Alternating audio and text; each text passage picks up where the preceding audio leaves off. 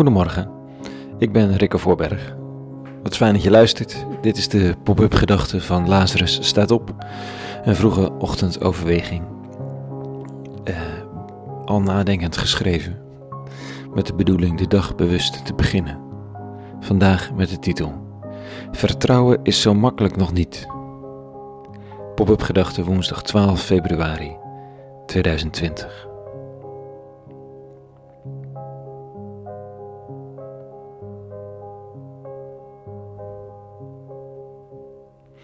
Twee zinnetjes blijven bij me haken vanochtend. Uit die drie indrukwekkende teksten over Jezus van Nazareth, de grote koning Salomo, een groot gedicht.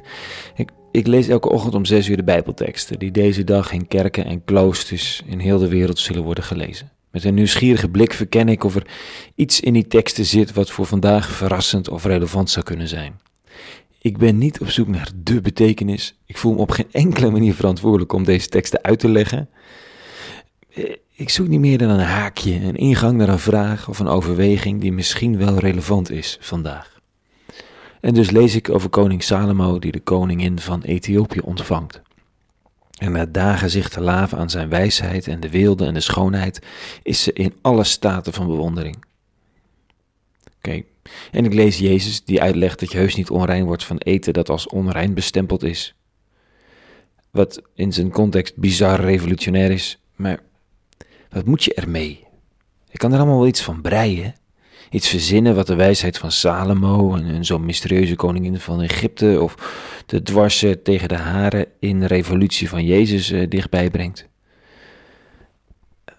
Maar wat boeit het? Ten diepste. Er zijn maar twee zinnen die ik eigenlijk heel hard nodig heb vandaag.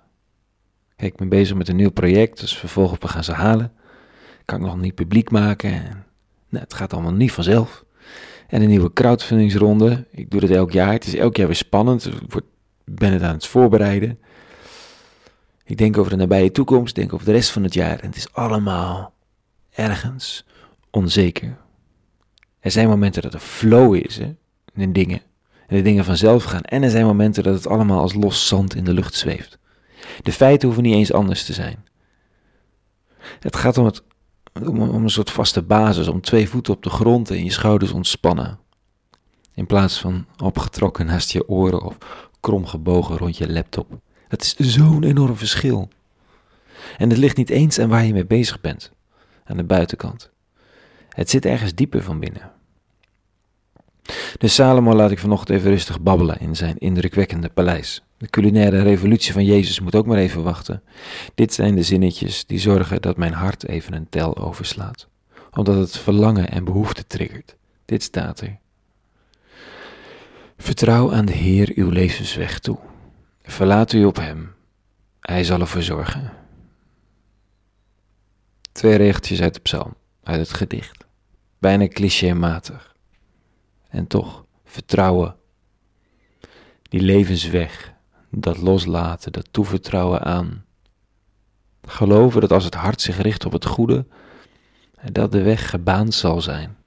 Mijn hemel, wat verlang ik ernaar. Wat is het nodig om op deze zinnetjes te mediteren?